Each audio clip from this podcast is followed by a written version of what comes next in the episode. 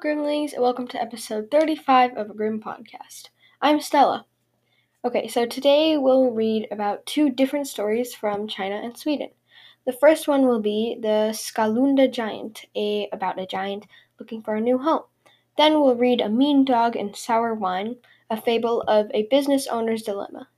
Before we start, I just want to acknowledge that we have a new listener in there in Finland. Thank you. All right, so without further ado, let's start reading.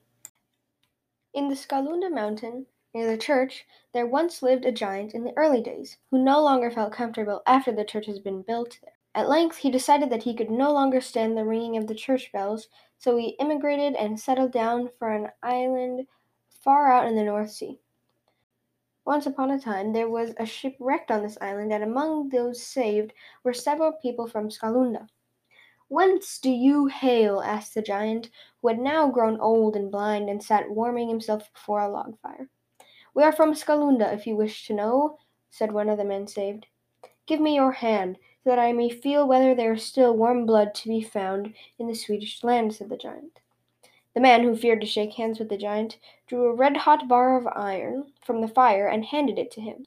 He seized it firmly and pressed it so hard that the molten iron ran down between his fingers. Yes, there is still warm blood to be found in Sweden, said he. Tell me, he continued, is Skalunda Mountain still standing? No, the hens have scratched it away, the man answered. How could it last? said the giant. My wife and daughter piled it up in the course of a single Sunday morning. But surely the Halleberg and the Hunneberg are still standing, for those I built myself. When the man had confirmed this, the giant wanted to know whether Karen was still living in Stommen. And when they told him that she was, he gave them a girdle, and with it the message that Karen was to wear in remembrance of it. The men took the girdle and gave it to Karen upon their return home, but before Karen put it on, she clasped it around the oak tree that grew in the court. No sooner had she done so than the oak tore itself out of the ground and flew to the north, borne away by the storm wind. In the place where it had stood was a deep pit, and the roots of the tree were so enormous that one of the best springs in Stommen flows from one of the root holes to this very day.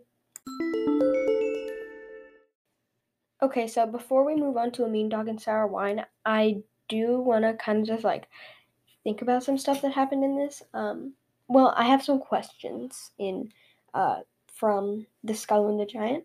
So, um, I uh, I want to know, like, did the giant mean to shake the man's hand so hard that he, like, squeezed it off or something? Because, like, he held the iron bar pretty hard, you know. Maybe it was already melting, so maybe that was, um, the reason it, like, went between his fingers. But they say he held it pretty hard. So, um, I don't know about that. I don't, you know, I don't know about that. And one more question. Um, is Karen like, or is it Karin? I don't know. It's spelled K A R I N. So if anybody knows, feel free to tell me how it's pronounced. Um, but um, I want to know is that like his wife or something, or what's his relation to um, the woman? I mean, I just want to know because it was a little unclear. Um, but otherwise, let's move on to a mean dog and sour wine. A man once opened a wine shop. He was very courteous to his customers and always saw to it that he was accurate to the last drop in measuring out his wine for sale. His prices were fair, and the wine he sold was of the highest quality.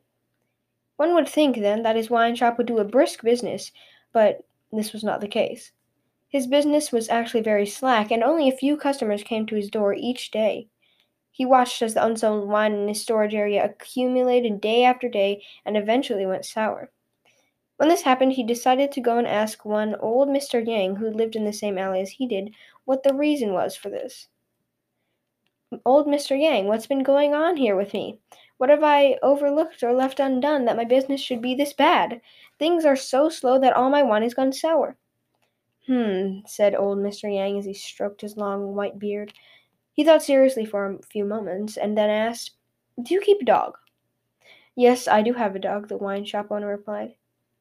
Is your dog mean?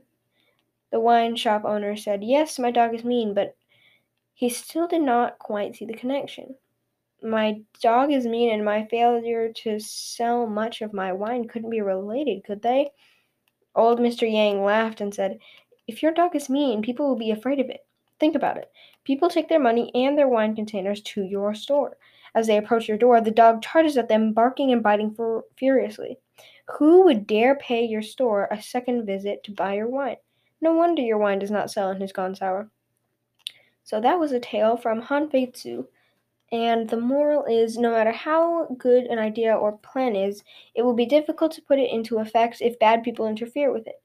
Han Fei used this fable to warn his king to be on the alert for mean dogs in the state who would block his way, thus causing him to uh, be unable to employ talented people, making it possible to implement sound policies. Um, so I just have a few things before we move on. Um, I think it's kind of sad that um, the wine uh, shop owner um, keeps like a mean dog, and that it's the reason for his um, for why he doesn't sell a lot of wine. So you know, I'm sure he loves the dog, but if he wants some business, then he's either gonna have to keep the dog inside at all times, um, or get rid of it. So yeah. I don't really.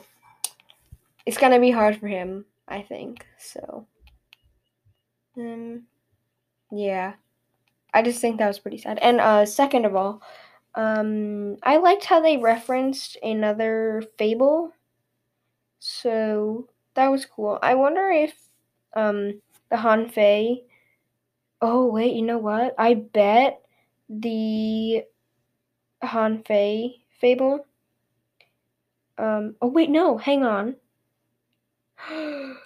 Han Fei is a real person, and Han Fei used this fable to warn his king. I didn't realize that. Haha. I don't pay attention to that kind of stuff. Haha. Uh, so Han Fei Tzu. I think that's like um a place, and maybe Han Fei was recognized, and he was um the place was named after him or whatever. I'm not that great with. That's just my guess because I'm not that great with um, Chinese kind of backgrounds. So, otherwise, I think that's really cool. So, referencing a person, not a fable. Um, yeah, that's pretty much it. That's all I have to say about this fable. All right, so that brings this episode to an end. Thank you, everyone, so much for listening. I really hope you enjoyed today's episode, and I hope you have a great rest of your week. Till our next adventure, bye, Grimmlings.